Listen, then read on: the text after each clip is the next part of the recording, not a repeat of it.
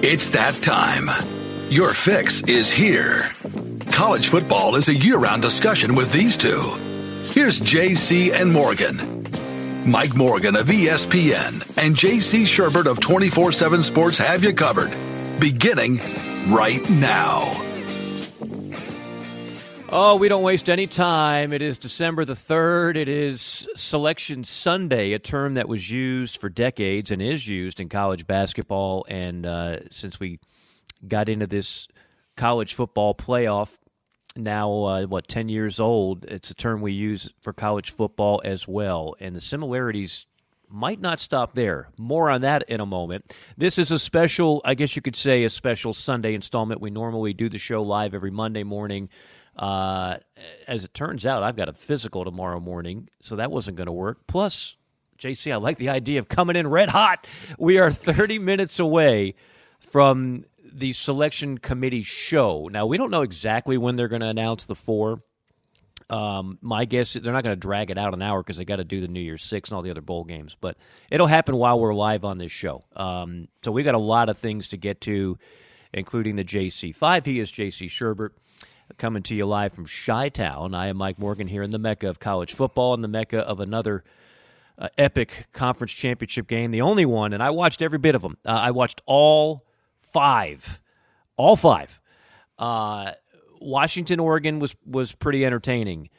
Other than Alabama, Georgia yesterday, the other ones were duds. It, it was tough to watch. I really struggled, quite honestly, going back and forth between Big Ten, A C C.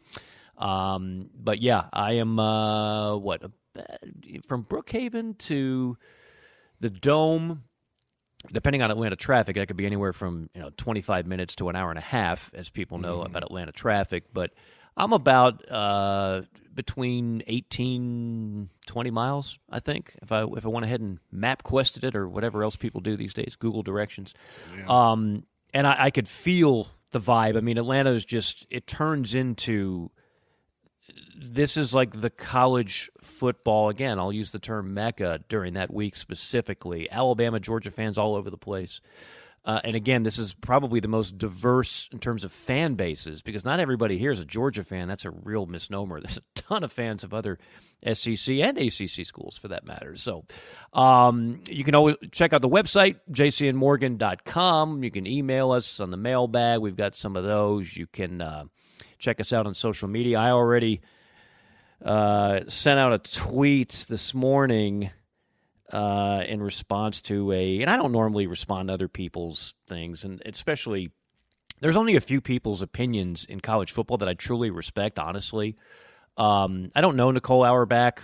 You know, she she does fine work. I hear her on the radio every now and then, but uh, you, you guys can check it out at Morgan on Air. I basically retweeted something that she said uh, about the S E C and how the S E C is in freakout mode, and now you know what every other Power Five conference has dealt with. Well, the S E C was not every other Power Five conference, and, and even in a quote-unquote down year, uh, you don't need to judge. Nobody cares about how good Vanderbilt was compared to whoever. Nobody cares about how bad uh, Mississippi State was or Florida. Like it, you, you judge from the top down, not the bottom up, and Alabama and Georgia are clearly in a different classification. If you watch the championship games, I mean, my goodness, if you watched Louisville last night, it's hard to believe they won games. Credit to Jeff Brohm because he does not have a very good quarterback. He's a brilliant offensive play caller, um, but but the, the, that was just hard to watch. And then Iowa, whose punter has over four thousand yards. That's my favorite stat of the day, J C. Their punter has more than four thousand yards this season. Never seen anything like it. Um, but they're, they're, they're a joke. The over-under on points for Iowa in the first half was two and a half. And if you would have said the under, you would have won that bet. Um, so you, you just... And, and then you watch Georgia, Alabama, and I hate the term eye test like anybody else does, but damn it, you, if you... You have to just see that is a different level of football than You're every other thing you witnessed. You're not you kidding. Just have to. It is, it, no, it was noticeable. It was noticeable. I mean, that's like you're like, man, these guys are all fast. They're big. They will hit you. They're physical. Both sides of the ball. I mean, I wouldn't – I got almost uncomfortable watching Georgia and, and Bama run power plays yesterday because, dude, I don't know that I would have wanted to run up in there. I don't know that I wanted to – I would have wanted to go in there and tackle whoever's running the ball. The, the sheer violence in that oh, game. Man. It's and unprecedented. Speed, you and I have been on, I mean, you and I have been to that game. Uh, oh, yeah. And, and, and, and I, I – I, that watching on T V, I don't know if it does it complete justice. Go to one of those games when it's Georgia, Alabama, and it's just a different deal. Now, Michigan, Ohio State comes close. Don't get me wrong. It's not like this is not an S E C elitist thing. And, and by the way, on that subject, we've been doing this now seven years, and I've said this countless times, and I'll say it again because I know we pick up new listeners and viewers uh, every every week. And um, I know background matters to a lot of people because college football is the most paranoid, uh, sometimes insecure fan base, and, and I love it. I say that glowingly. It, it's part of the beauty of the sport. Everybody thinks that everybody's out to get one another. Everybody thinks that this guy is biased and that everybody's got an agenda. And I won't lose any sleep over what the committee selects today. I really won't. I, I, I we'll, we'll get to more on who I think should go and who, who shouldn't. But and J C will give give his four, and and then we'll announce the four. But if you're not going to get a um, just visceral, emotional, Uh, crazy response either way. I'm not going to lose an ounce of sleep over it. Yes, it's true. J C and I both have S E C backgrounds. We're both S E C graduates. We both cover this, the, the sport uh, nationally, but also certainly very, I mean, look, I call S E C games for a living and have for a, for a long, long time. That doesn't mean I, I, I've I've said many times I didn't want the Pac twelve to close down because I think we need geographical balance in the sport. I didn't want Jim Harbaugh to get fired because I thought Jim Harbaugh was going to help elevate Michigan to a power, and he has. Uh, I looked forward to the Michigan-Ohio State game. I looked, I told you it'd be a record number. It was nineteen million. It was one of the highest-rated uh, games in the history of college football, certainly in the modern era. Uh, I'd love to, I don't want to see the A C C fall apart, even though you constantly have Florida State and Clemson playing footsies under the table with, with other uh, leagues out there. So I don't pull for the demise of any other league, any other team. Uh, I love college football first and foremost. So let me just throw that right out there, okay? That being said, uh, there's so much just crap that gets flown out from people that, quite honestly, I don't have a ton of respect for. I mean, people that have not covered the sport very long, or they've been elevated into high positions because of other reasons other than the quality of their work. You get it. You know the deal. Um, there's a there, there's a number of things that are going to go into this decision, but let me just say a couple things real quick, and, and I know we're going to be pressed for time today. It's amazing. We only have a few things to get to, yet we're going to be pressed for time. That's the beauty, again, of college football. Something's going to happen today. Uh, think of this. The committee has never done the following. We've, we're in the tenth year of this playoff. Thankfully, it'll be twelve next year. And it would have been twelve this year if it wasn't for the A C C, the Big Ten, and the PAC. Remember that little alliance that they did? We would have had twelve this year. Um, the committee has never left the S E C champion out of the playoff. That's a possibility. The committee has never left an undefeated Power Five team out of the playoff. That's a possibility. The committee has never dropped the number one team outside the top four. That's a possibility. The committee has never selected a team ranked outside the top six. That's a possibility.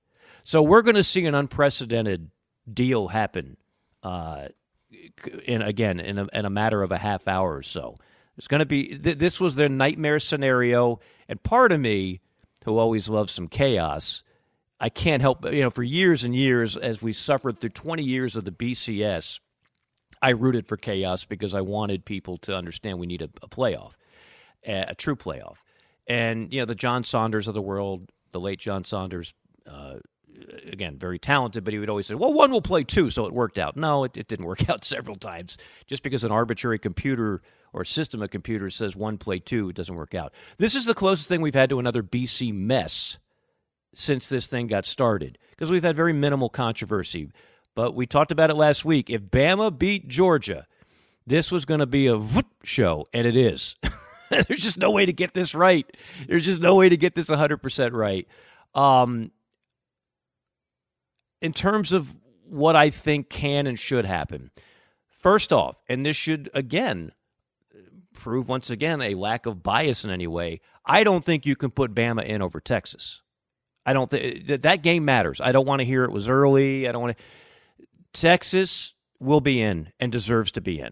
So the, the the matter to me is not Bama versus Texas. It's clearly at this point it is a Bama F S U decision for number four. Would you agree with that, J C? Do you think I'm I'm missing something?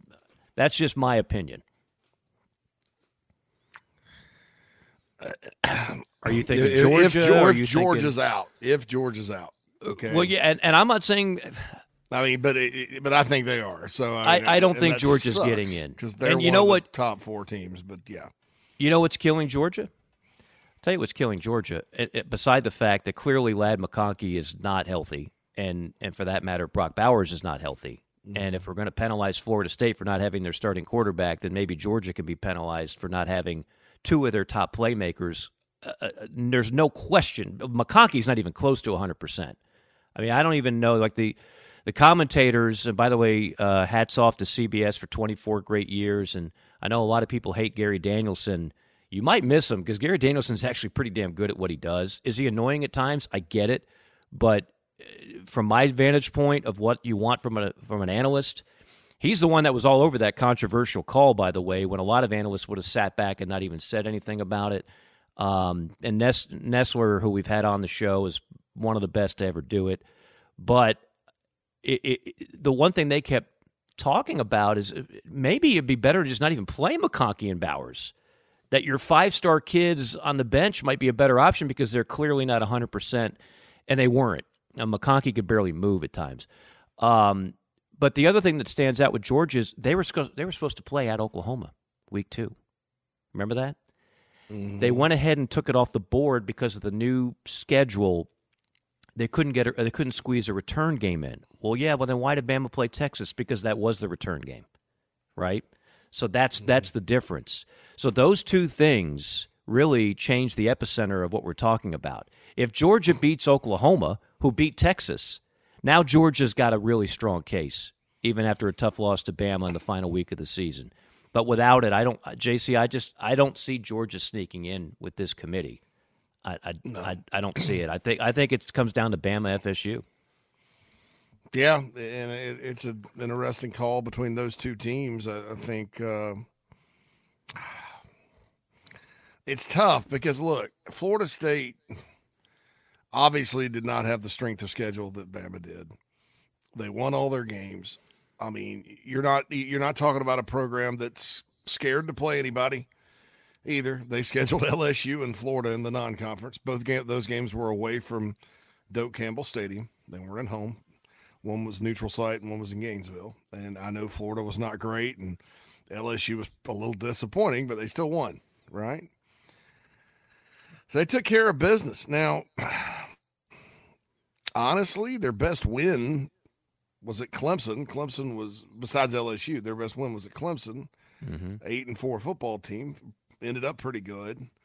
Beat winning at Clemson's not easy, but you know, is that better than winning at A and M, winning at Auburn? You know, winning in the S E C championship game. I mean, that's you know, Bama probably has a lot more quality wins uh, to kind of showcase. They do have the loss.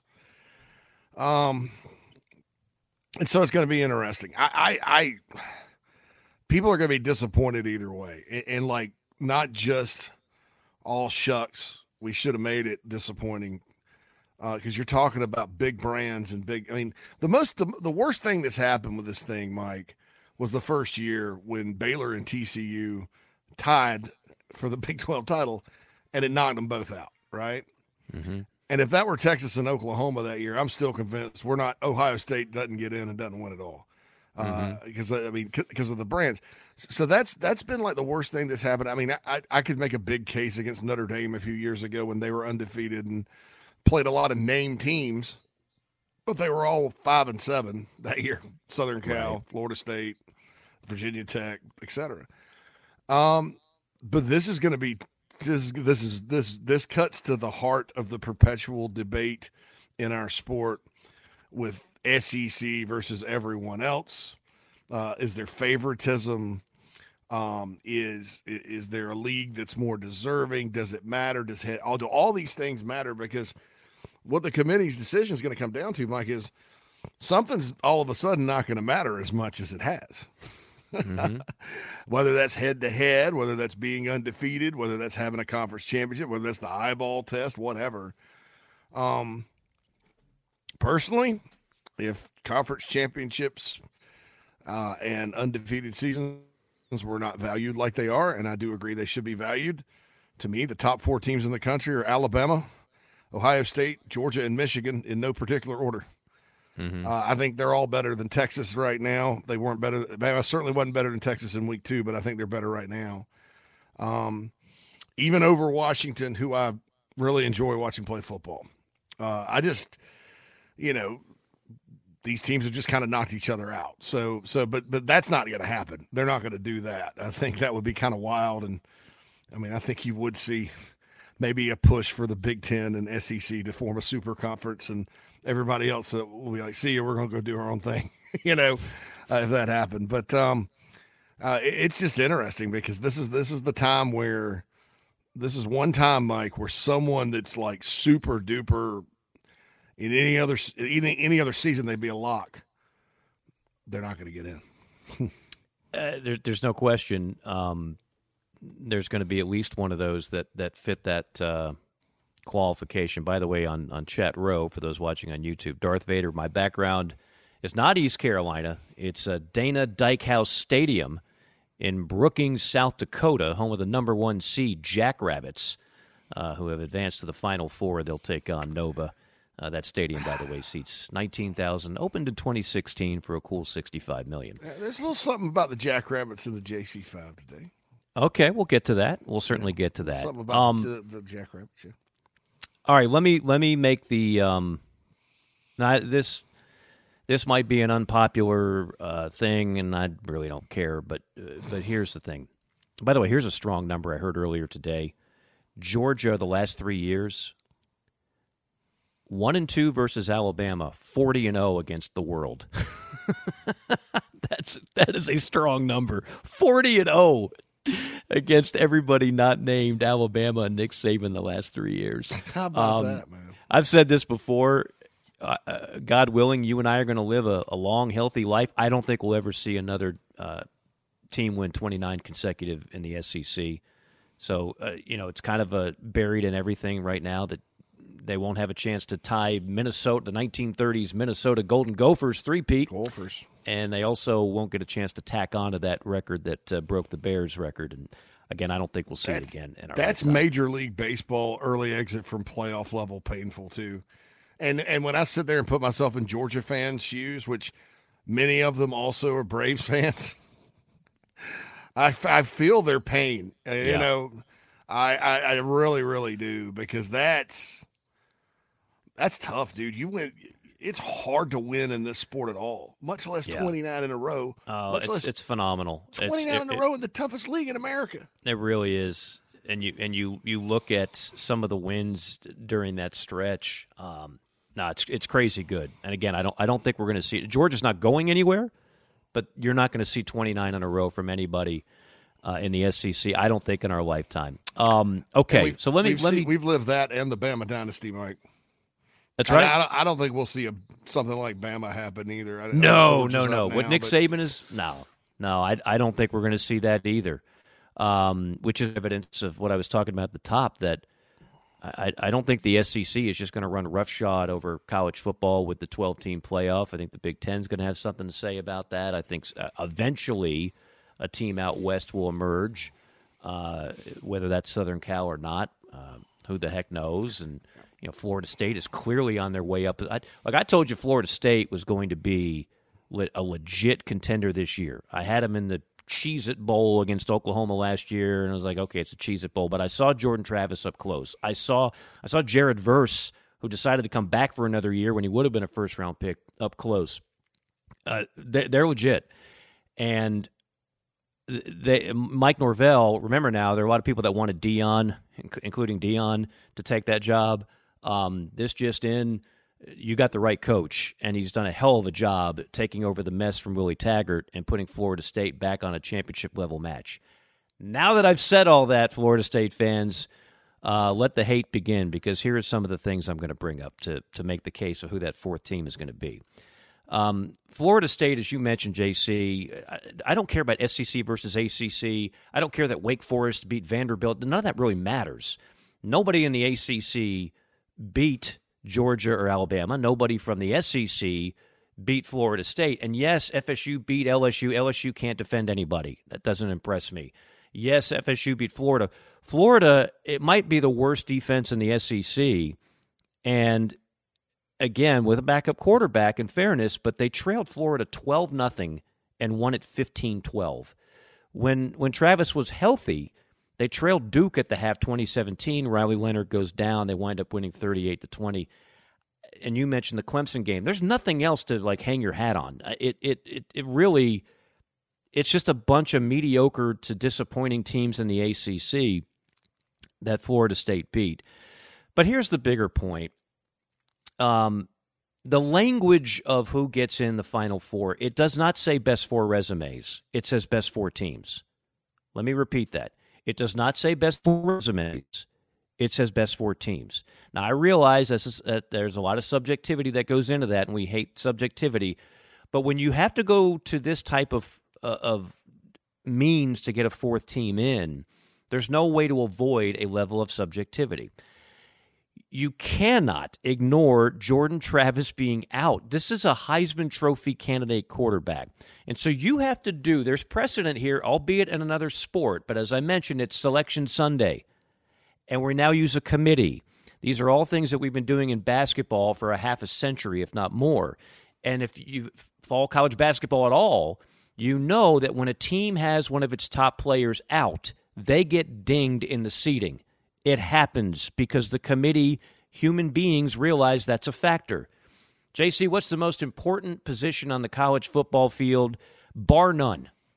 Is it uh, tight end? Is it strong safety? What is it? Uh, offensive guard. Just kidding.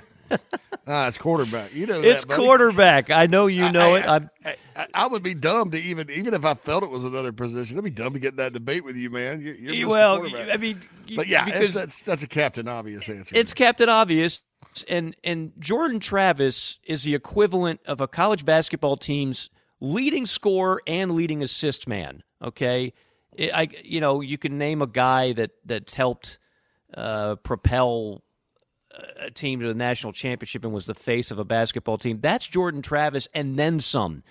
This is not, we don't have a Cardell Jones twenty fourteen Ohio State situation brewing here. You just don't. You just don't. So the I I, I mean, I hear some people this morning like, well, it doesn't matter. You thirteen and oh is thirteen and oh. The hell it doesn't matter. It doesn't matter to you. It matters in terms of the language, which is the best four teams. And Florida State, without Jordan Travis, is not one of the best four teams. You saw them struggle that game last night against Louisville. My goodness. I mean, they're, they're just struggling to, to move the football. They got sixteen points. So, again, if you're going on the language, and this goes again, this will be unprecedented. The committee just likes to make it easy. Well, let's just take the Power Five teams that have zero next to the loss column. This is a special situation. And if you want to say that Alabama, the way they're playing with Jalen Milroe versus a Florida State team without Jordan Travis, that's not an apples-to-apples comparison. Now, do I think the committee will have the gumption to do it? I don't know. I looked at the names of that committee. I mean, I took a deep dive, J C, on that committee. Oh, my goodness. Um, wow. It's everything you would expect from an organization like this, right? Mm. So you've got some, you got one S E C guy in Mitch Barnhart, and, of course, Boo Corrigan, bless his heart, goes on T V and, and tries to talk about the committee every week. Uh, you know, the A D of N C State, Mitch Barnhart's the A D of Kentucky. And then I had to look up some of these guys. Kelly Whiteside. Kelly Whiteside's a reporter who I've never heard of. I'm sure she does great work somewhere. Joe Taylor. Joe Taylor was a former football player. Uh, Will Shields, a former football player. I know who he is. Uh, let's see. What do we got on Gene Taylor? Mean Gene Taylor. He was the A D for Iowa. He's currently the A D of Kansas State. I must admit, I did. So it's clear they're trying to get an A D of all the Power Five conferences. Rod West? Who is Rod West? Uh, there's you can look this up, by the way, folks. college football playoff dot com. They've got beautiful uh, photographs Will, of all thirteen of these individuals. Will Shields. Will Shields, owns and yeah. operates a gymnasium and sports facility in Overland Park, Kansas. Well, clearly he'd be qualified then. I'm sure that, he's been breaking down tape all year long. That, Rod West the, the is the group. Used to be there, right? Overland, yeah. Overland Park. God almighty. Rod West is the group president, utility operations for Entergy Corporation. What the hell is that? He serves as the Hesburgh trustee at the University of Notre Dame. He's got a master's in Tulane. Okay, that's one of the people with a vote. So I say all that. Ward Manuel of Michigan, David Saylor. Who's David Saylor? I, I'm sure this is a, a great family Miami, man. Miami, Ohio, A D. Okay. And, so and, got, and shout out to the Redhawks for winning. Mac, shout Mac, out to the Redhawks, yes. The Mac won, winning the Mac yesterday. Yeah. Now, Jim right, Grobe. Jim, Jim Grobe, hey. That, yeah, you got Jim my Grobe. Respect. Chris Alt, Nevada fame. The, the, the, Hell yeah. The the pistol uh, originator. You got my respect. Uh, but there's some names on here that are clearly. Chet. They put Chet it... Glagchuk on the freaking committee? Yes. I mean, he's the dude that fired Ken Tuileololo on the field. And, and, and, and I mean, he's. You, you got to, if, if you folks want to laugh, just look at the thirteen people that they selected. Ooh, so, it, yeah, I should have looked at that. We would have had some more fun.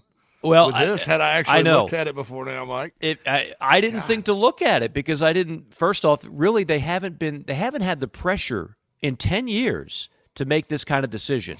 There really hasn't been a whole lot of decisions of major consequence. There's been a little bit like number four versus number five. Nothing to the level of this. Absolutely nothing.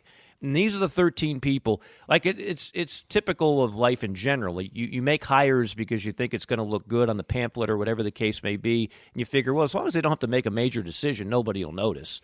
And then all of a sudden, you got to make a major decision, and it's like, what? These mm. are the best we could come up with. That's the best they came up with.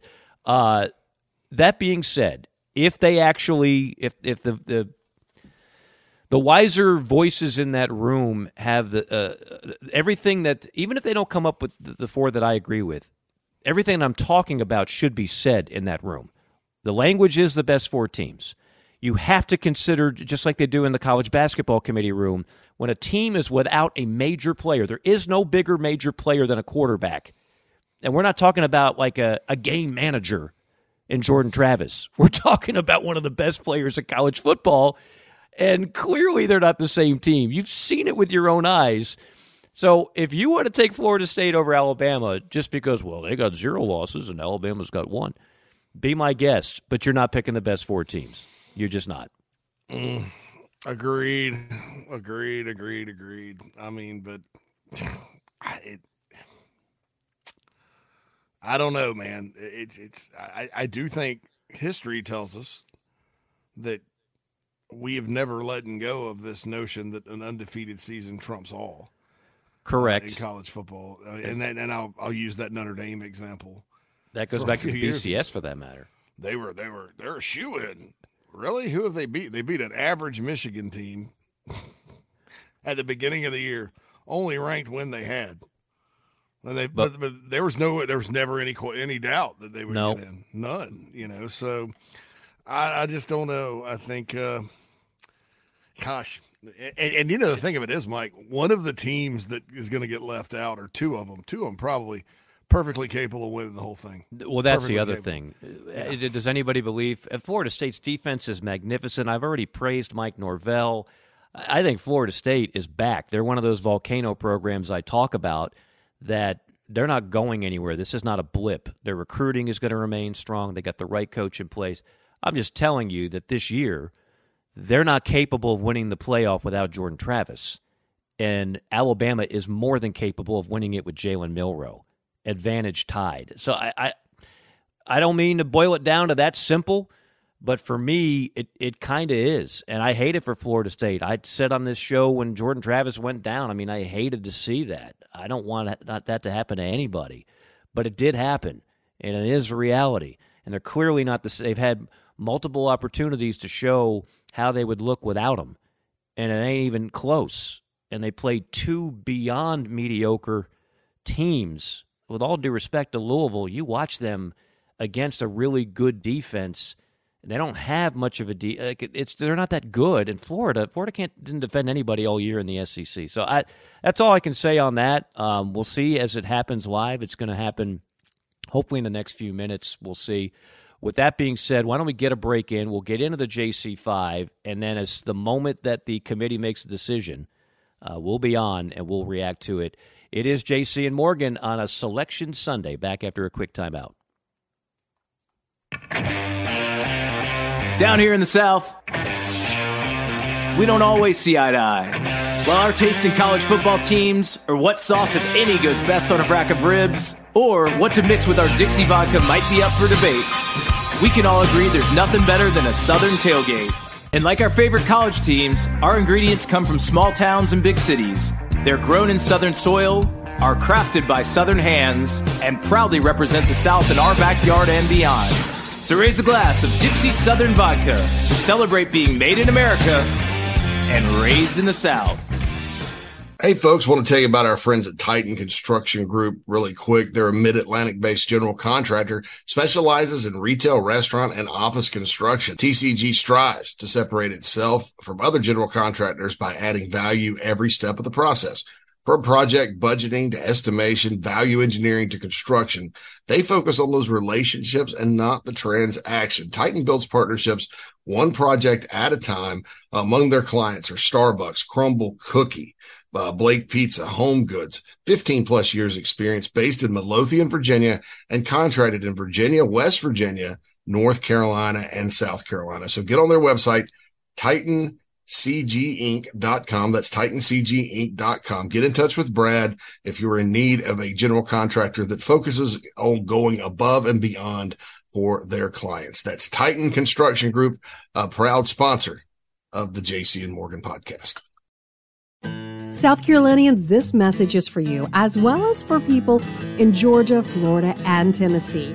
If you think you may need work done to your roof or a new roof altogether, there's one simple name to remember: Elite Roofing and Restoration. South Carolina native Jeremy Johnson has been helping people in the South make sure they have the very best people checking on and building new roofs for over twenty-five years. Fully licensed, bonded, and insured, they provide the best service possible. Call or email today, six seven eight, seven eight one, one nine nine eight. That's six seven eight, seven eight one, one nine nine eight. Or you can go to elite roofing g a dot com. Schedule a no-hassle, free inspection today. Wind damage, hail damage, or just wear and tear. Don't settle for second best. Let Jeremy Johnson and Elite Roofing and Restoration take care of it all for you today.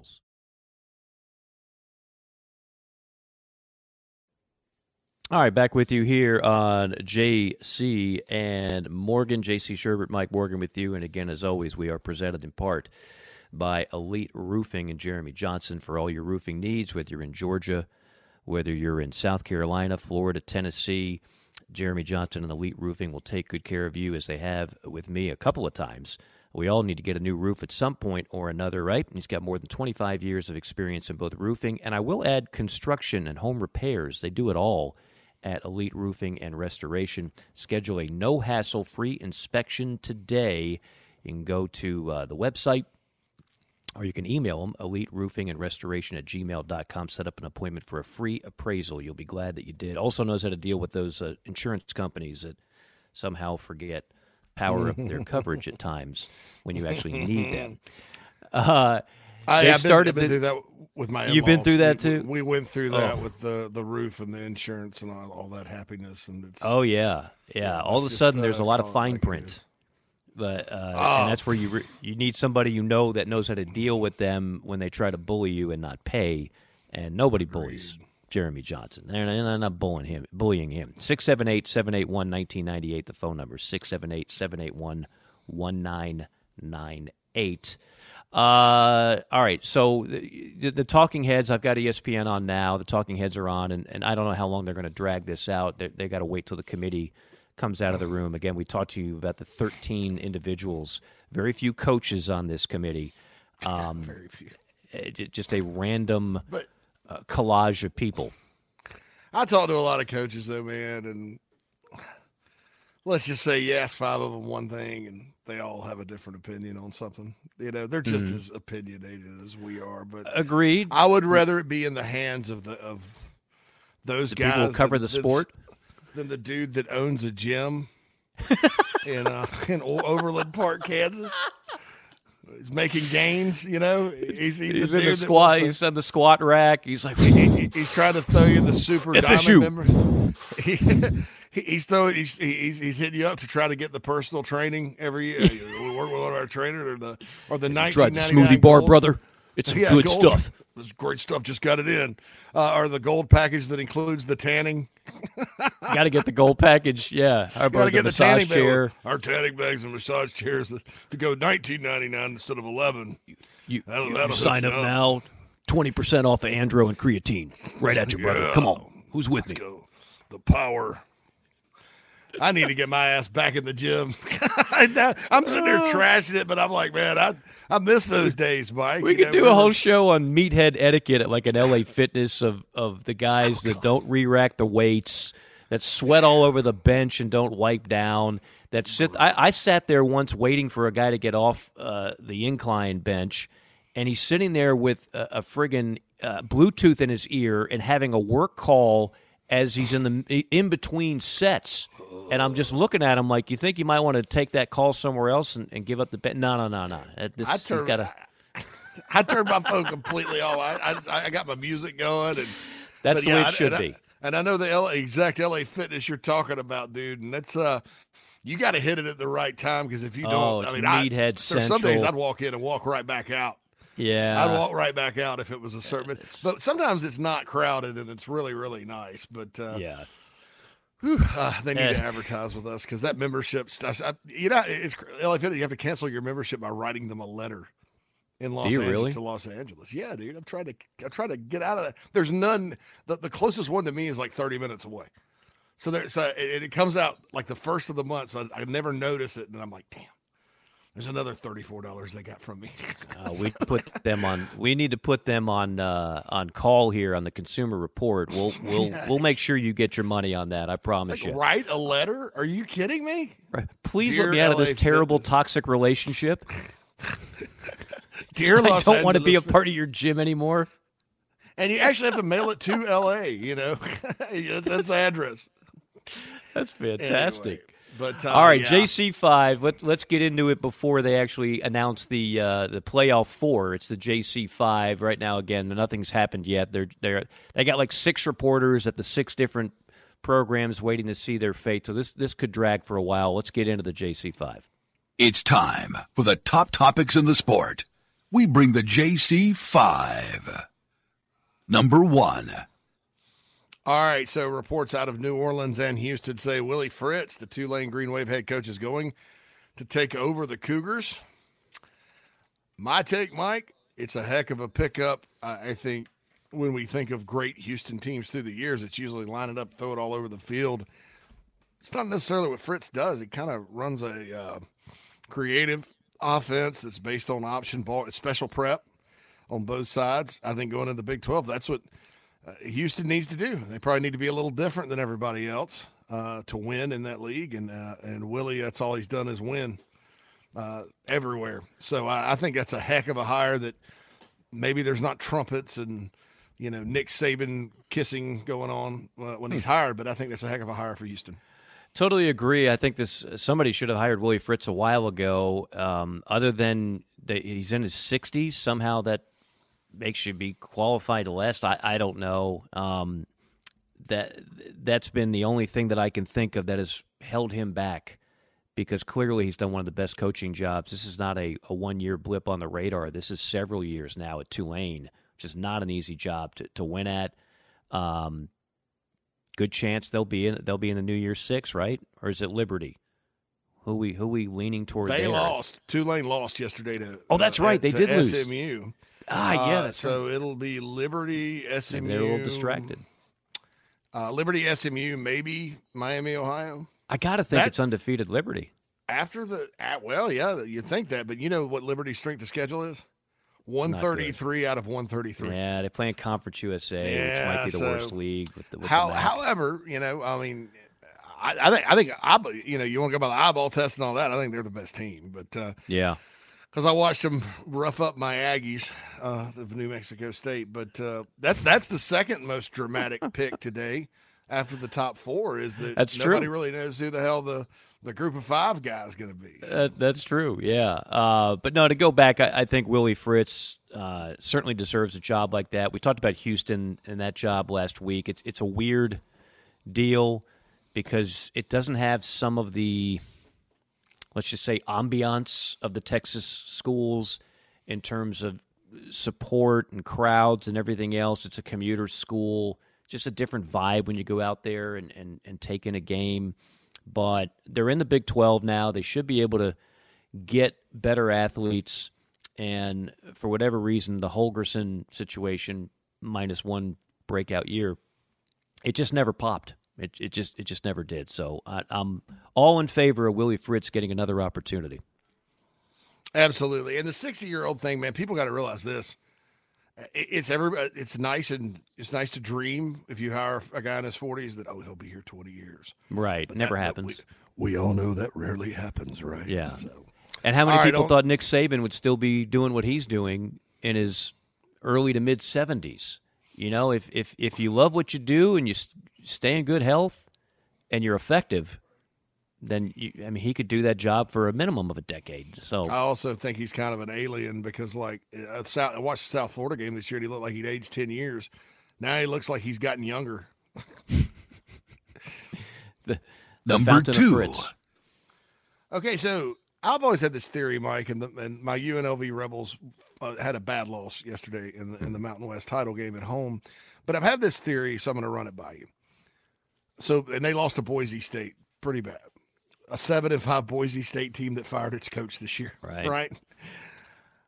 A school that is a have will sometimes, even in a bad year, beat an upstart, no matter what. And I'm thinking of some of those years that, that, that kind of mediocre Florida teams would beat L S U, and, and before L S U really got it rolling, um, like uh, I guess it was oh seven when they won it. Florida actually went over there and beat them. Um, I'm thinking of Southern Cal under Lane Kiffin, eight and five team going and knocking Oregon from the ranks of the unbeaten. Uh, and then that was an example yesterday. Boise's a program that's been there, done that. U N L V is a have not, having a great year, an upstart, and they got smacked down. What yeah. say you? I think there's something to that. I mean, you know, those kids go in that locker room, that weight room every every day, and they see all the, the big upset wins that Boise State had over the years, whether it was Oklahoma, whether it was Georgia. Um, I mean, really just a phenomenal run that Boise State had. I don't think they're ever getting back to that point, but in terms of a matchup like this, even if they were the worst team all year long of the two, uh, the, the, it's woven into the culture, and and you, you, you, you feel some of that. It's like a... It's like just a little extra sense of, yeah, we do belong. Yeah, we should be winning this game. Why? Because of the history. So I, I think there's no question that can that can have an advantage, whether you're a Boise State or if you're a blue blood having a bad year, but all of a sudden you beat uh, other teams because, again, you just it, it's woven into the culture. History does matter. Doesn't always prevail, but uh, I think it could certainly help you in a matchup like that. Number three. Number three. Okay. Uh, another thing I'm, I love is sweet goodbyes. It doesn't happen in this sport too often. I mean, that, that's the reason I was pulling for Brett Favre. I've never been a Vikings fan at all, but when he was playing for him, I was really pulling for him, and they lost to the Saints. It cost him a shot at the Super Bowl. I pulled for the Wizards under Michael Jordan when he was the when Michael Jordan was there. I, I just I love to see the great ones go out on top, and I love to see sweet goodbyes. Okay, so in college football this year, we had three sweet goodbyes. Uh, and it's crazy because, I, Mike, I don't. we're never going to be able to say this again. And we talk about our lifetimes and stuff. Pro, oh, let me back up. We're probably never going to be able to say this again. Where three conference champions are leaving their league on top. Yeah. Texas, S M U, and Washington all will be in new leagues next year. They won the American, the Big twelve, and that's that's Texas. I think is only only one. They, the whole time they're in that league, they only won four. This is their fourth, I think. Uh, so Texas, S M U, and the U W Huskies leaving and taking the trophy with them. Uh yeah. By the way, that that Pac game, nine million was is a the highest rated Pac Pac twelve championship game. I mean, talk about just a, a kick in the crotch on the way out. You have the best year you've had, best quarterbacks, best teams, best competition, highest rated championship game, and now the whole thing is about to implode. It really already has imploded. It's just officially going to implode. uh, I don't know, pick a day. Uh, have they started packing boxes? Has Klyovkov uh, packed up his boxes yet? What the hell does that guy do? What, where is Larry in, Scott? Where's Larry, what's he doing right now? Like Larry Scott and Klyovkov should be like sentenced to college football purgatory. They should have to like do community service for every Pac fan for the next ten years since they uh, combined to help destroy that league uh, and, and make it a relic uh, the way of the dodo and the dinosaur and the T-Rex and everything else. Larry um, Scott is a partner in a gymnasium yeah. uh, in Overland Park, Kansas. He'll give you thirty-five percent off the tanning package if you sign up today, ten percent off smoothies, uh, and um, free Global access gym. to the uh, massage chair. Global yeah. Gym, nobody makes me bleed my own blood. Spin till you bleed. Uh, we could do a whole thing on gyms, can't we? Uh, yeah, no, I, I, it's it's it's bittersweet to see all this. You know, the Big twelve is going to be fine. It's going to be. It, it, I think they've, unlike the other commissioners in the Pac, uh, they have made all the right moves. Considering they couldn't, they couldn't stop Texas and Oklahoma wanting to go to the S E C and going to the S E C. They already bent over backwards to do that before. It doesn't work. You know, it's just like a relationship.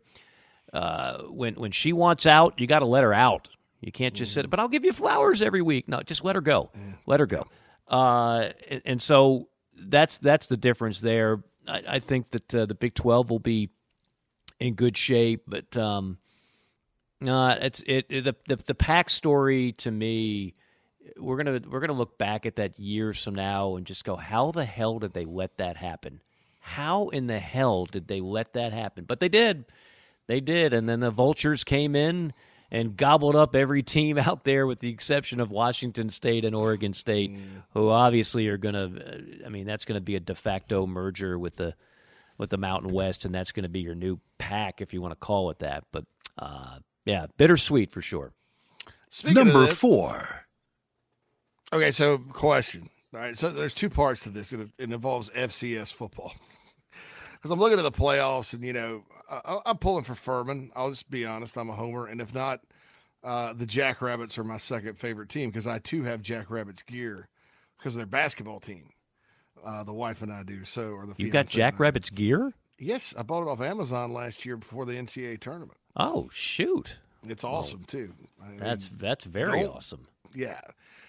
So, so...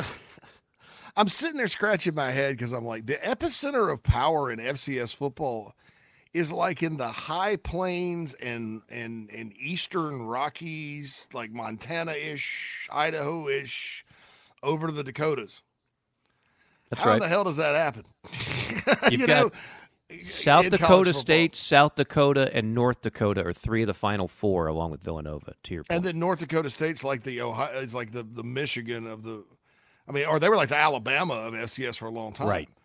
So how how do you get good at football in the Dakotas? I, I don't know. I don't know the answer to that. So that's that's the first part of it is uh, the epicenter's there. Why is the epicenter there? Because every good F C S team in the South jumps to the freaking Sun Belt. That's right. As fast as they can. That's right. Or, or whatever. And so there's no there's no real teams in the South anymore. Um, but, you know, my question is, as we talk about rebuilding the Pac, uh, because – You know, you you do, it does seem like there's a lot of schools interested in making the jump to F C S. Would would the Dakotas be a place to? Would Montana be a place to expand uh, if you're looking to create a great Western Conference? Montana used to be in the uh, Pac twelve in the forties, and, and not anymore, obviously. But uh, those states are growing population-wise. So um, yeah. would that be something that you could see happening down the road, since every other, you know, great program at F C S seems to have those ambitions to jump? That's interesting. Um, and, and as you can see in the background, I've got the South Dakota State uh, Stadium. And again, it only seats nineteen thousand. That might yeah. be one thing holding those teams off as facilities. A- as we're talking, J C, they are announcing the playoff. Okay, right, number let's... one seed is Michigan. No surprise, right? thirteen and oh, been there, done that. They did what they had. They didn't have the toughest schedule, and the Big Ten is awfully top-heavy. But they deserve it. They they won what they needed to win. They survived six games with their head coach suspended, and Jim Harbaugh is a, a happy man. We've been very uh, pro Harbaugh f- uh, on this show, and a lot of people, quite frankly, wanted him fired. Uh, so Michigan is number one. I'm guessing Washington is going to be two. I mean, these yes. are pretty much the no-brainers, right? Washington is and there two. It is. Washington's two at thirteen and oh. So everything that we already knew going in has happened. Now, now we can't wait for three and four. Oh my goodness, four is just going to be. I mean, you just you can't even underestimate how many people are going to be pissed off after four is announced. No matter where it goes, no matter which way it goes. It's, I, I, I'm, I'm actually I'm, excited. I, I'm I'm sitting with bated breath. With bated breath. Well, hey, it, it, well, good. I'm glad Michigan's one and Washington's two, because the Rose Bowl doesn't get their precious little Pac twelve Big Ten matchup. Screw oh, those that's guys. Right. That's right. Yeah, I'm anti-Rose Bowl because they've screwed college football, and they they they almost held the Rose Bowl alone almost held up playoff expansion. My God, come they on. did. They yeah, did. so good. So they don't get their little precious Big Ten, Big Ten, Pac twelve. So Texas. Okay, is three. Texas three again. That that's I'm I'm all into that. I've told you at the top. I don't think you could put Bama in over Texas. I am I am totally in favor of Texas being there. They they gave them credit for scheduling Alabama and a home and home. They won the game on a home and home. Lost Oklahoma, but then wound up winning the Big twelve regardless. Completely uh, thumped the mullet in Oklahoma State yesterday. That game was not even remotely competitive. Mm-mm. So now is the moment we're all Drum waiting roll. for. The moment of truth. The most highly anticipated in ten years of the playoff. And we haven't had this one. much drama. This, this will is not it. be a sweet goodbye yes. for one team. Oh, Reese Davis about to utter the uh, utter the fourth team. Oh, they're going to milk it some more. Okay, resume comparison, Alabama, Georgia, Florida State. My Again, God. I love you, Georgia, but you're not getting in. You, you just – it's not happening. This is an Alabama-Florida State comp. I don't think there's any question about that. I'd love to know if there's any of the thirteen distinguished members of this committee that wind up voting for Georgia in the top four. I don't think it's going to happen. And I, I simply don't. So we'll see how much they uh, they drag this out. Will it be Alabama, or will, for the first time in ten years, the S E C be completely shut out of the college football playoff, or will you leave an undefeated Power Five team out of the playoff for the first time? Will you drop the number one team outside the top four in Georgia? I say yes. Will you select a team ranked outside the top six in Alabama to get in? We shall see. Are the people from the Rose Bowl calling? Whoa! Oh, oh my God! Sorry, they put, they flashed Georgia up. That was for six. If they, oh, I was about to fall out of my chair. I was about to fall out of my chair. Whoa, dude! Oh, so they're sixth. They're six. Oh, so they're, they're announcing really six and five. It. Oh man, God bless. I mean, why, why do that? To, I bet a bunch of dogs like yeah. I bet they let out the first bark and then oh, oh six. Oh, they won twenty-nine in a row. They w- lost one game to Alabama that came They're down to the, the fourth sixth quarter. Best team. They're of course not. God. Of course not. Alabama four. Bama's in. So Florida State ah, by process of elimination will be five. I am so. I knew it. I knew I it. Have I knew a fr- it. I knew my, it. One of my good friends coaches at Florida State, and I am sick for him right now. But do I agree with the decision? Probably. Wow. Okay. So the uh, the R G threes and Booker McFarlands of the world and the Ocho guy, who's the guy that said that Caleb Williams should consider quitting playing when they lost a couple games, they all wanted Florida State in. Uh, it's going to be a now, hell of an Orange Bowl, Florida State and Georgia. That's, yeah. Uh, that kicks off ten minutes before my wedding. On there, you go. There you go. All right. So there you have it. Okay. Um, obviously, not neither one of us with any inside information, but this is this when, is definitely uh, how I thought it should go. When I saw the Vegas odds, because what they did, they didn't say odds to get in the playoffs, they said odds to win a national championship. And Bama was like plus two hundred, Michigan, and then it dropped. Georgia was like, uh, Florida State was plus five thousand. Georgia was plus five thousand. Maybe trying to get some people to sucker bet on that.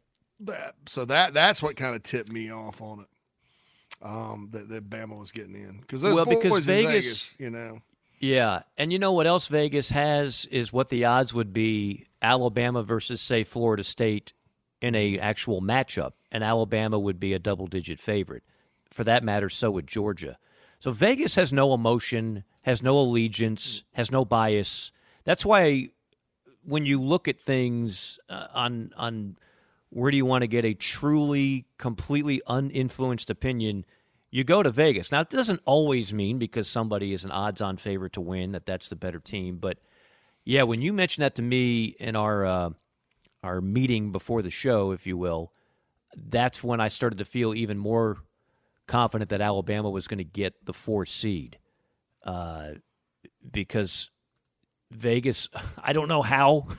I don't know if I want to know how, but they always seem to know. Mm. They always seem to, whether it's elections or whether it's sports, they always seem to know before anybody what's going to happen. So uh, let's talk about the aftermath of this, J C. Obviously, Uh, Florida State fans are going to be irate, and I get it. I truly feel for you because this is unprecedented, and there's no question if Travis was healthy. And see, that gave the committee an out because even if Vegas was saying Bama's the better team than a healthy Florida State, by not having your starting quarterback, that gave an out. And I would also add this. This is the this is the factor that um, you can never prove, you can never quantify, but I'm telling you, the most powerful and influential person in college football is Greg Sankey. Mm-hmm. If you watch Greg Sankey on game day, he made a Sesame Street analogy. Do you see this? He basically said, which one of these does not belong? Which one of these is different than the others? And his point was, we can sit here and chop up all these numbers and stats and trends and compare this to that. The fact of the matter is, what you had with Alabama and Georgia, and this goes back to my uh, my tweet this morning, in deference to what, what Nicole Auerbach, whatever her point uh, was trying to illustrate, is that it, it is this is different. Uh, I, I mean, Alabama, Georgia versus the other Power Five arguments out there, it, it simply is different. Maybe if Florida State annihilated Louisville, maybe that would have made a little bit more of a difference, but they didn't. They scored sixteen points with a third-string quarterback. Uh, and Greg Sankey was just kind of putting everybody on notice. Before you get too hung up on no Power Five undefeated team has ever missed the playoff before, just remember this is a different scenario that requires thirteen brains in the room to understand the nuance of that. And I thought he delivered a message very stern and clearly on Saturday before the game, during the game, and after the game. And look, those thirteen people, I don't know if they ever have any conversations with Greg Sankey, but I do think he moves the needle, and I think it certainly helps. Absolutely. He's a great advocate for the league, and, and he's right. I mean, and look, okay, so you think Florida State wants out of the A C C now? No. I mean. Well, but see, that's – yes, I do. For a number of reasons, financially included, okay? We're talking tens of millions of dollars more. But does anybody honestly believe that Florida State team was going to go undefeated if it had to go through? Uh, see, I hate to even put it this way. I, I don't know if they were good enough to go thirteen and oh in the S E C. My guess is no. Agreed. I get, uh, so, you know. so when you ha- when you have a twelve-team playoff, um, none of all this is a moot point because all these teams we're talking about are getting in. What about number thirteen? Well, nobody's going to care about number thirteen. Seriously. No one's going to get all bent out of shape about number thirteen. Number thirteen is going to be like a ten and two, nine and three team. We're not going to sit there and waste valuable minutes uh, crying foul over that, just like the you know the thirty-fifth at-large college basketball team that fails to make the big dance. You spend five minutes on it, then you move on. Same thing when the college football playoff expands to twelve. But, yeah, I mean – you're going to continue to hear rumors about Florida State and Clemson getting out of the A C C, and this will only uh, strengthen that desire to do so. I'm with you on that. All right, we'll take a final timeout. We'll come back, wrap things up after this Selection Sunday installment of mm. J C and Morgan. Down here in the South, we don't always see eye to eye. While our taste in college football teams, or what sauce, if any, goes best on a rack of ribs, or what to mix with our Dixie vodka might be up for debate, we can all agree there's nothing better than a Southern tailgate. And like our favorite college teams, our ingredients come from small towns and big cities. They're grown in Southern soil, are crafted by Southern hands, and proudly represent the South in our backyard and beyond. So raise a glass of Dixie Southern vodka to celebrate being made in America and raised in the South. South Carolinians, this message is for you, as well as for people in Georgia, Florida, and Tennessee.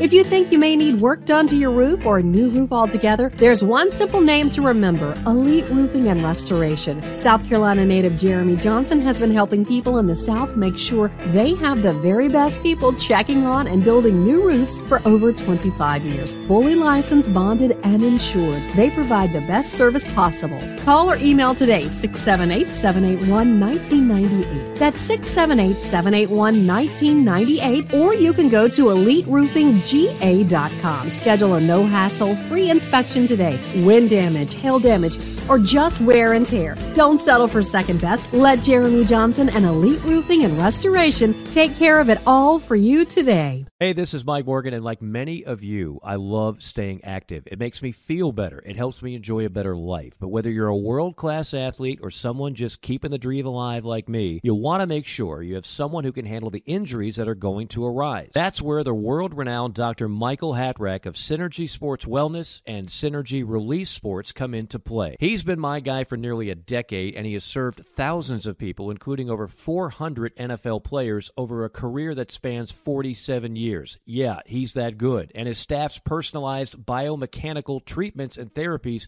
can handle it all. Back pain, knee pain, shoulder pain. We all know the injuries, but few know the solutions the way Doctor Hatrack and his terrifically trained staff do. I've seen others. No one delivers the results the way they do. That's why people from all over the country come to Synergy's two Georgia locations, Buckhead and Alpharetta. Doctor Hatrack has trained a team of chiropractors in his proprietary technique that has been proven to yield life-changing outcomes, from professional athletes to the Joe Schmoes of the world like, well, me. Check out the website to set up an appointment today, synergy release sports dot com. That's Synergy with an S, release sports dot com. You can also find a link for them on our website, j c and morgan dot com. Let the incredible staff at Synergy take care of you so you can reach your wellness goals.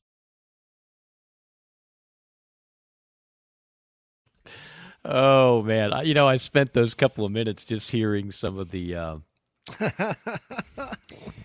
let's just say, less than thrilled uh, talking heads about uh, the, the selection. You shouldn't be surprised. If you're being honest with yourself, you shouldn't Danny be Cannell surprised. Doing? Did you text Danny Cannell? I will. You, you I will. Need to text him right now. Yeah. Uh, you know, he's, he comes on the show sometimes, and he's actually he a does. good guy. Uh, but I know he's not happy. No, he's, he's not. He's got and, to be crushed. And I've known Danny for a long time, and we, we worked together when he used to be at E S P N. Danny's a good guy, but he really he, good, yeah. He, he, I mean, like I, I honestly, I think part of it's a little bit of an act. The rest of it is he's just he's got he's like he's like much of America, and I don't blame much of America. You've got S E C fatigue. It's like enough is enough, and this was the one chance you could say, "Aha! You don't have the best of the best. You don't even have a team in a four-team playoff," and that, of course, didn't come down. So you have you have.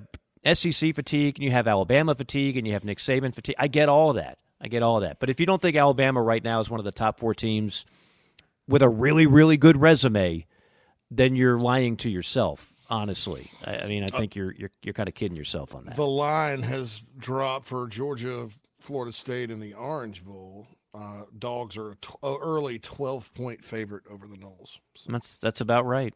That's I mean, that's, again, without Jordan Travis, uh, that's about right. There, there's no doubt about it. So, yeah, there.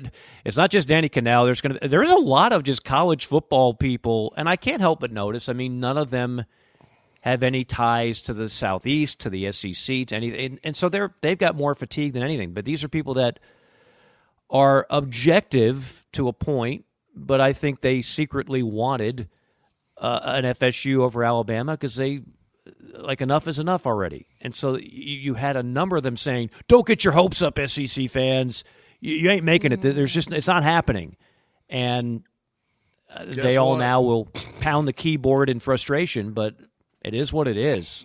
I, I'm going to sound schizophrenic here a little bit, or like I'm changing, because I know I trashed the Rose Bowl earlier. I, I trashed the people that run it and their uh, outsized influence on our sport. I do, however, love the Rose Bowl game. Uh, it, when the sun's setting on New Year's Day in the hills, and I don't know if the kickoff times have been announced yet or not, but I can't imagine a better, more beautiful setting in college football than Bama and Michigan in, in Pasadena on, on New Year's. I just that's a bucket lister for me to actually go there and beast. catch a game. Yes. Uh, all the Georgia fans got to do that a few years ago in a in a playoff run. Um. If you're Michigan, are you a little pissed you got Alabama? Yeah, I mean, exactly. Ask Michigan, again, if we're if we got the truth serum, right? What do they call that? What's that drug you put into somebody to get the – I think it's called truth serum. It's well, pre- is it a sodium pentanol or something? So, yeah. No, that's what they kill people with. That's what they kill people with? Oh, jeez. Uh, the death row. Uh, sorry, Mister Morgan, we're going to have to fire you. You were supposed to give him the other drug. You just killed the man. I'm an idiot. So uh, well, apparently I am too, because I'm I'm killing people in hopes of getting the truth. So clearly I'm I'm out of my league and jurisdiction. Um, uh, by the way, I, I did catch Greg McElroy, who also thought it was going to be Florida State. To his credit, I mean, he's an Alabama quarterback and, and just trying to be objective about it. Oh, now they're talking to Boo Corrigan. This will be like this will be. Just word salad. There'll be nothing of consequence to come no, out of his mouth, and he'll zero. just try to. He hasn't. He hasn't made a cogent point yet. He'd make a terrific politician because apparently that's the requirement these days. Uh, if you look at the the what, what McElroy was talking about the the past champions, there's no question that does play a role. Like it's you you saw it with your own eyes.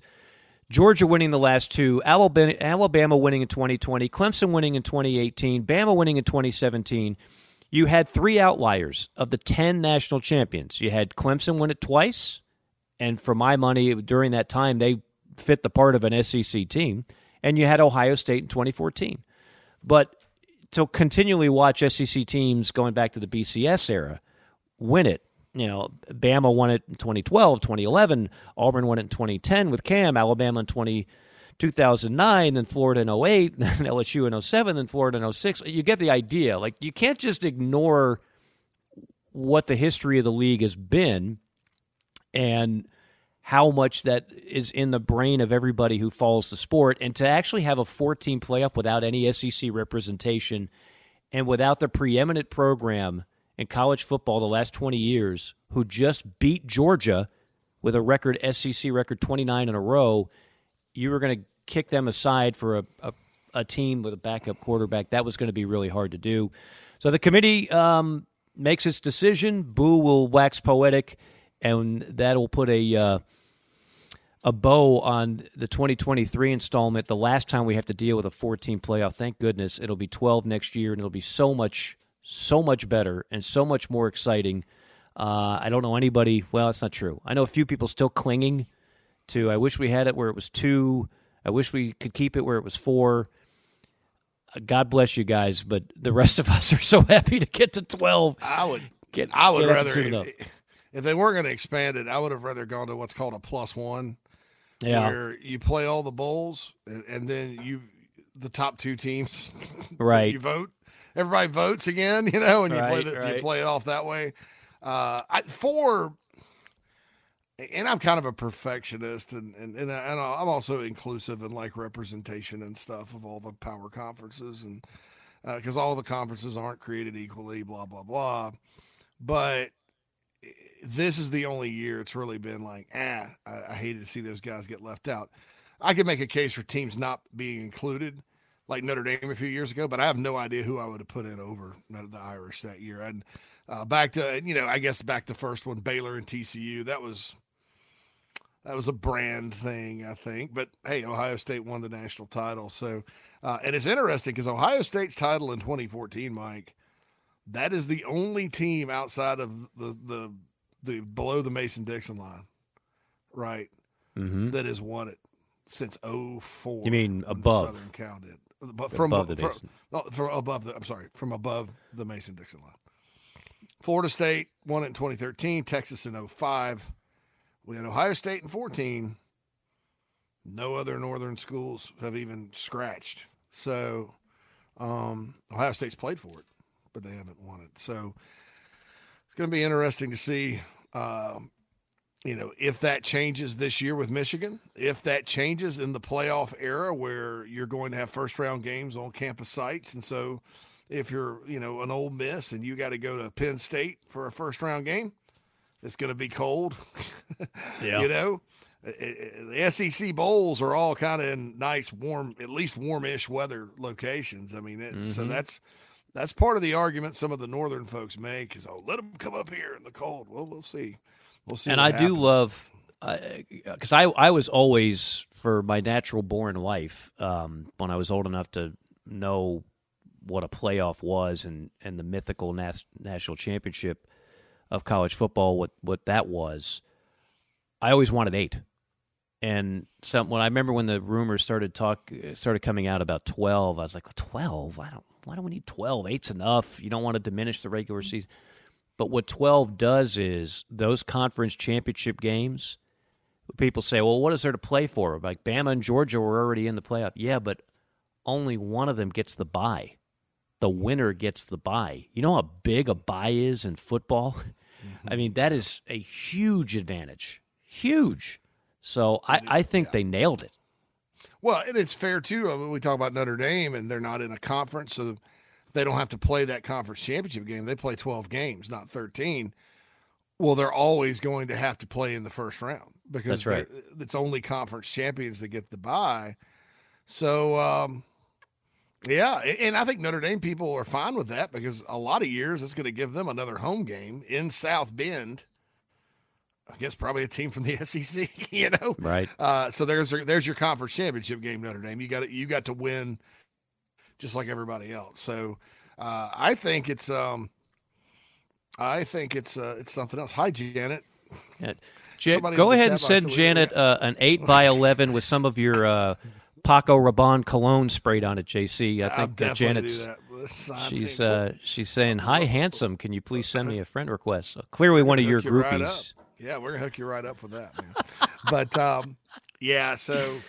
Make it tasteful. Uh, yeah, none of that swimsuit stuff now. twelve is going to be good. If if Timmy B is right and they go to sixteen, even better. Uh, then everybody's playing for home field advantage in the first round. Uh, and, yeah, so the games, people people are it's going to ruin the regular season. It's going to ruin the the the – it's not going to ruin it. it. It's going to make it to where more games actually matter. And Absolutely. one, ga- one game, it, it's going to give teams mulligans too. It's going to one game's not going to screw you up.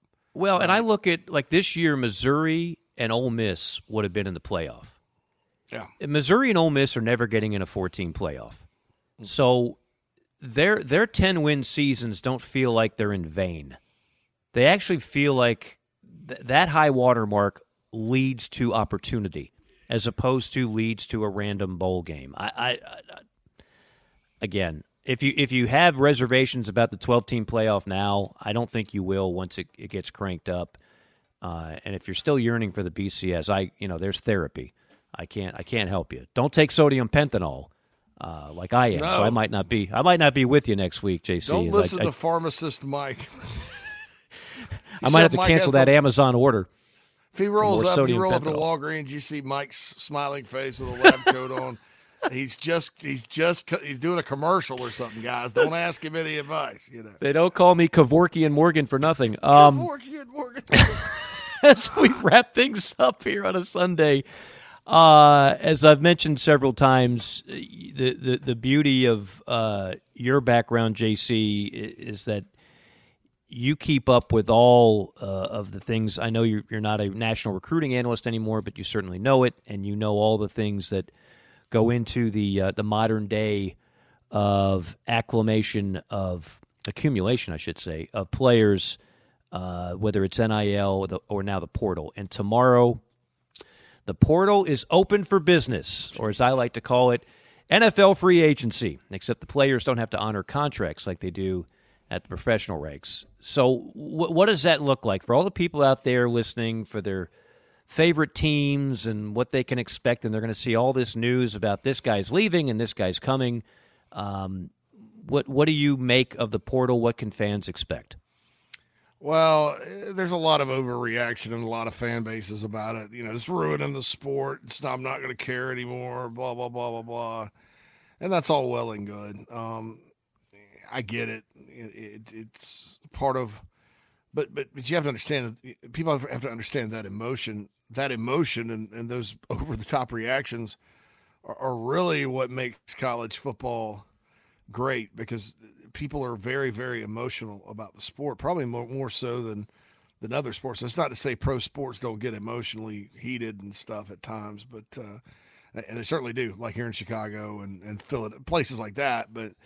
Uh, it's kind of every town U S A with college, and, and I get it. But if you're a fan of a school and you care about them winning, you know, you kind of sometimes have to look at the bright side and see it as an opportunity. Um, players are leaving every school. Players are going to leave Georgia and Alabama. Players are going to leave Florida State. Florida State's going to get players. I mean, Ohio State will lose some guys. Uh, it's just a fact of life, and it's probably going to be a player that a group of fans, or even all the fans, really like and, and thought we're, we're going to have great days for their teams.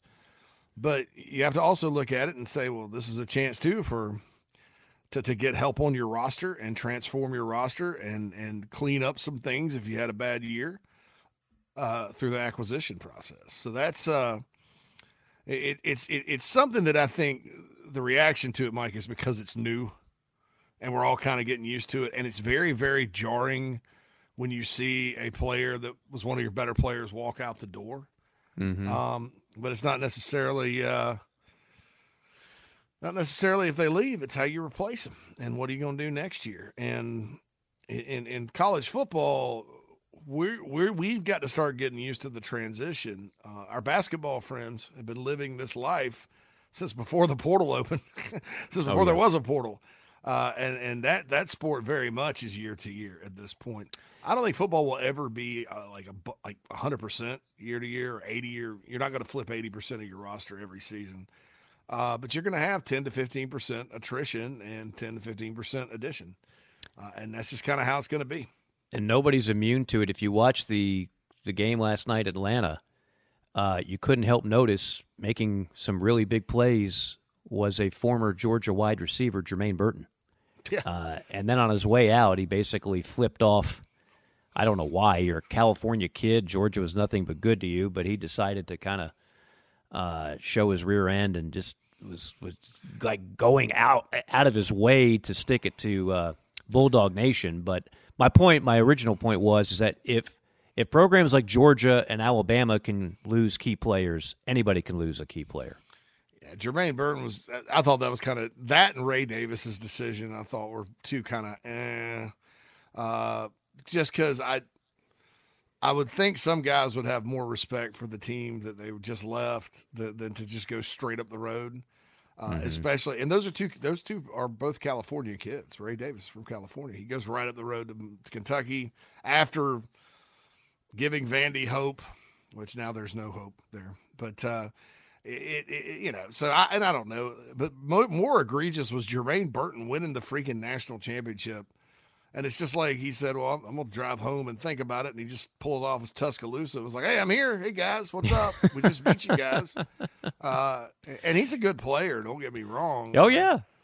But man, yeah. oh, man, I, I just, uh, I, I don't, And the, be, I, that, the best those, receiver those are the for types Texas? Of things I'm not a fan of. So, huh? The receiver for Texas. I was going to say the best receiver for Texas is a former Georgia kid, right? Yeah. Yeah. What, yeah. Smith or whatever. Is it Smith? Is it uh, no, Mitchell. No, uh, Mitchell. A D. Mitchell. A D. Mitchell. Yeah. Yeah, and they got a lot of former Alabama receivers on their right. Alabama so I mean, it's it, it's the wild, wild west. Like every if, if you think you're the only team that, that lost a, a guy, like you're not. It, it's just going to happen. I, I am. It's startling to think where we are in terms of quarterback free agency. And again, I'll use that term. The the amount the it used to be like if you were a backup and you were we went through two cycles. It used to be like speaking of Florida State. You didn't start, no matter how good you were, till you were a redshirt junior. That's when Charlie Ward, Heisman Trophy winner, first got to play. You just sat on the bench for three years. And that was pretty common at the elite programs. Well, then that changed to, well, if I don't play as a freshman, guess what? I'm out the door, and I'll sit out a year, and then I'll go somewhere else. Well, now, guys that played, that started every game, that were that were good players, that got along with the coaching staff, nah, I can make an extra one hundred fifty grand here, so I'm going to put my name in the portal and leave. That's true free agency. There's nothing to do with anything else. It's all about the Benjamins. And at that position, you're going to see it every single year. You wait. Yeah. that's that, that's that's the one spot that's going to be really uh, – programs are going to be more de- dependent on the portal for that position than just about any other. Michael – Alford, the A D from Florida State, uh, releases a statement. The consequences of giving into a narrative of the moment are destructive, far-reaching, and permanent, not just for Florida State, but college football as a whole. The argument of whether a team is the most deserving or best is false equivalence. It renders the season up until yesterday irrelevant and significantly damages the legitimacy of the playoff. The twenty twenty-three Seminoles are the epitome of a total team. To eliminate them for a chance to compete is an unwarranted injustice and shows complete disregard and disrespect for their performance and accomplishments. It's unforgivable. How much you want to bet that was written last night?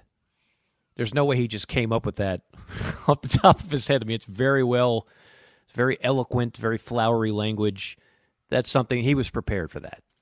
And, and look, I expect that, I, I, and I get it. Um, Booger McFarland uh, calls picking Alabama over Florida State a travesty to the sport, quote unquote. No, wow. It's not a travesty to the sport. They took the team. Again, the language is the best four teams, and right now Alabama is one of the best four teams. Uh, agree to disagree.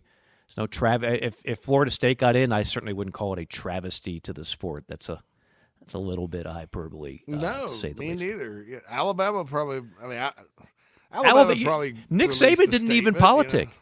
You know? Nick, did you catch the post-game interview? I mean, Nick didn't. He, he said, "Look, you know, we did all we can do," and blah, blah. That was about as milquetoast as a coach trying to get into a playoff in a controversial year can be.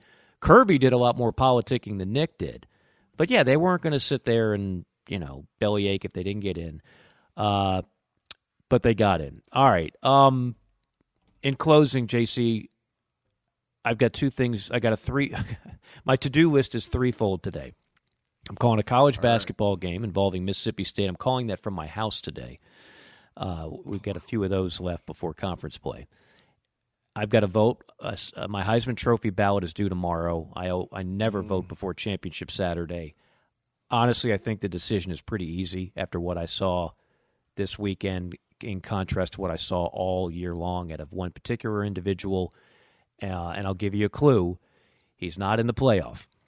Um, number two, number two, and, and, it, and it's going to be, they're, they're never unanimous, but the guy who wins it, I think it's going to be pretty, um, it's going to be a high percentage of votes for this particular player. That's all I can say. We're legal, we're not legally bound, but we're not supposed to say anything more than that. Sure. I also have to vote on Coach of the Year. I have to vote on Coach of the Year. That's uh, hard. The National Coach of the Year? National, National twenty twenty-three Home Depot Coach of the Year. I've been voting on this now for four or five years. Uh, I'll just give you the nominees real quick. Jason Candle of Toledo, Kurt Cignetti of James Madison, Kalen DeBoer of Washington, Eli Drinkwitz of Mizzou, Jed Fish of Arizona, Willie Fritz of Tulane, Mike Norvell of F S U, Barry Odom, your boy, of U N L V, Willie Simmons of Florida A and M, and Kirby Smart of Georgia. Nick Saban's not on there?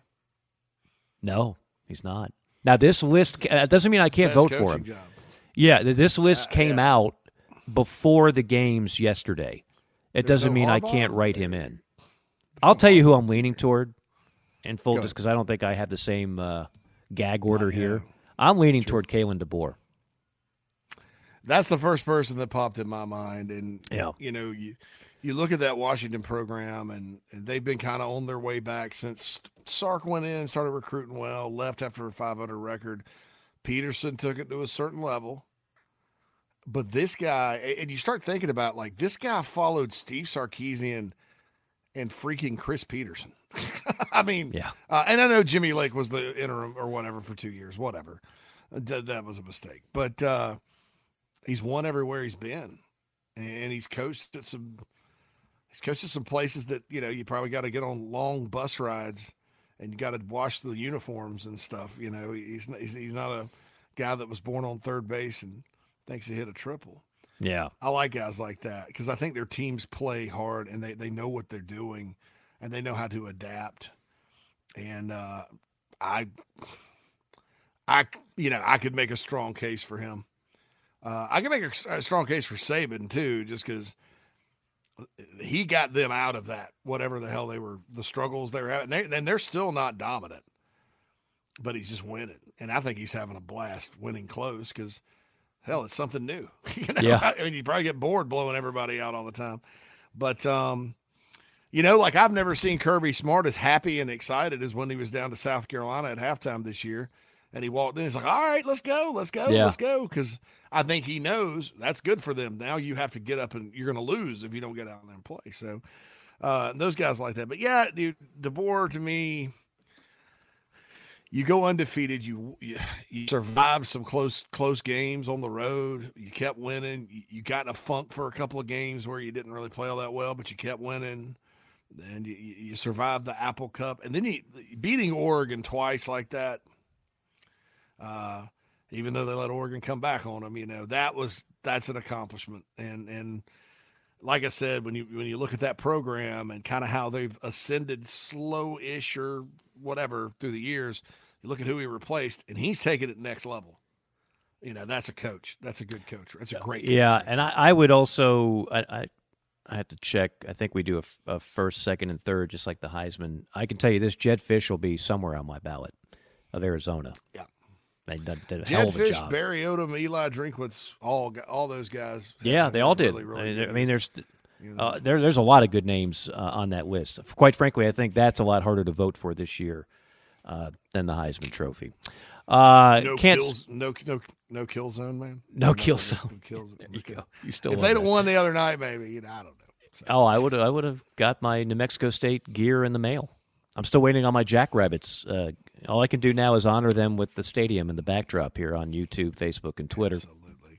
Speaking of which, thanks to everybody tuning in. Um, uh, we we're not we're not stopping. I have to remind uh, everybody of that every year. We, we this is year round. In case you haven't noticed, like the demand for college football talk, it just doesn't stop. In fact, we get to have some really great guests on in the quote-unquote off-season because we, we're not so overwhelmed with uh, the top stories of the day. And we'll get back to that as well.